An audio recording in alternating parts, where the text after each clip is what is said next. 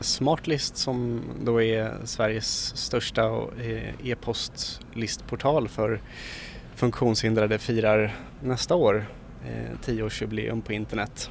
Och det firar vi lite i förskott med att starta så kallade poddsändningar då, som komplement till våra e-postlistor.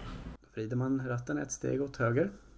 Här brukar jag rekommendera att man, innan man börjar mäta, särskilt när man mäter med starkare ström, så brukar jag trycka på knappen på mätstickan innan jag håller dem mot mätpunkterna, för att vara säker på att jag har valt rätt läge. Och då kommer det låta så här. DC 332.9 millivolt.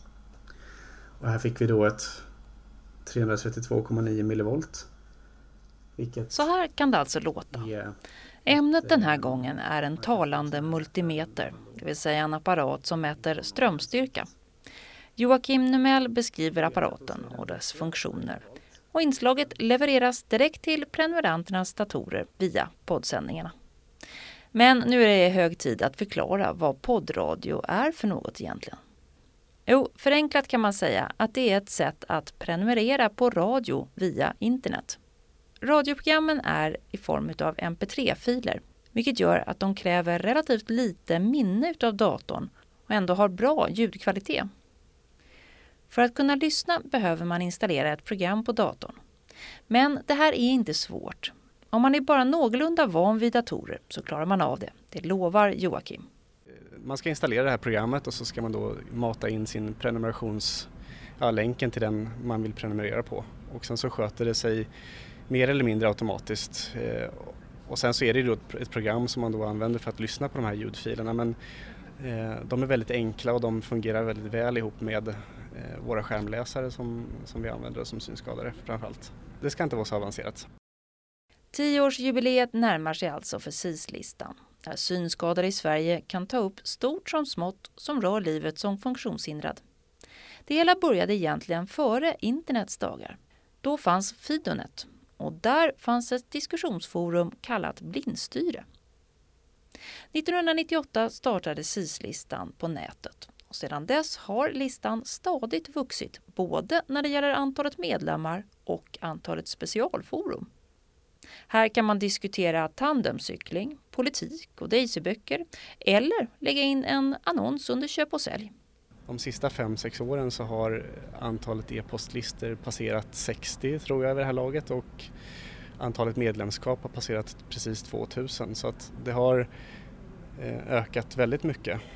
Väldigt stort intresse bland funktionshindrade, mest synskadade än så länge, men vi jobbar på att få in gärna flera funktionshindergrupper.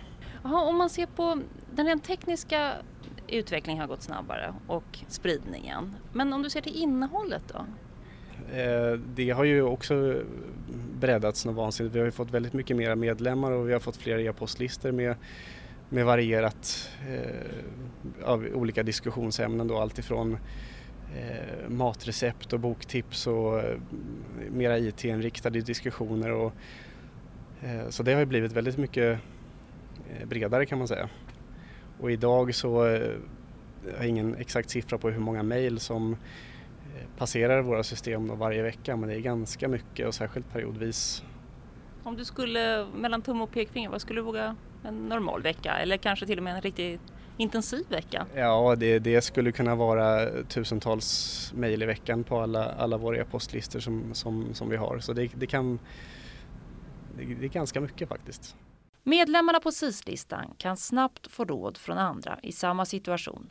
Det är ju samma sak för gruppen synskadade som för alla andra, att sättet att kommunicera blir väldigt mycket enklare och blir väldigt mycket snabbare, och det spelar ingen roll var man finns. Och för oss så blir det naturligtvis, som en ganska liten grupp, väldigt mycket enklare att få kontakt med andra synskadade och utbyta erfarenheter och på det viset kommunicera. Och det är nog framförallt snabbheten som är stora fördelen och vinsten med det här tror jag.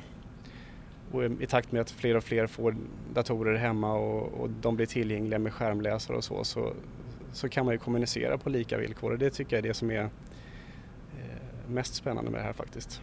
Men om man, det klassiska då, ett informationshandikapp? Om du jämför dig med en annan internetanvändare, har du det handikappet som en van dataanvändare trots ditt synhandikapp? Alltså man blir ju mindre begränsad med den här sortens teknik. Så man blir, kan kommunicera mer på lika villkor. Man kan ta del av samma information i mycket större utsträckning. Med internet så finns det ju fortfarande saker som inte är 100% tillgängliga naturligtvis. Men det där blir ju bättre och bättre hela tiden. Om man går och bär på en idé, jag vill ge det här tipset eller jag vill berätta det här. Vad gör man då? Ja, då kan man höra av sig till oss på Smartlist. Och det man egentligen gör är att man spelar in sitt inslag på 25, 30, 40 minuter i vanligt mp3-format. Och så skickar man då det här till oss på något av de sätt som antingen via post på CD eller minneskort eller via internet. Och så publicerar vi det då. Och har man bara en idé så kan man då mejla eller ringa oss och fråga om man vill göra det själv eller om vill att vi ska göra det.